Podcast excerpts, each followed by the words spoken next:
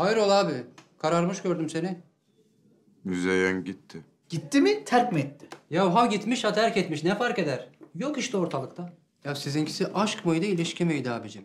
Ben şimdi ona göre vereceğim de yengenin puanını. Hiç kimse hayatından memnun değil. Bir tarafımız kalk gidelim diyor, öbür tarafımız bok yeme otur. Bu durumlarda aslında hep otur diyen taraf kazanır ama bu sefer Müzeyyen yenge de öyle olmamış. Ya boş ver be abicim. Terk edilmek iyidir. Ya içmek için bahanesi oluyor insanın da. Ayrıca pişmanlığı daha az.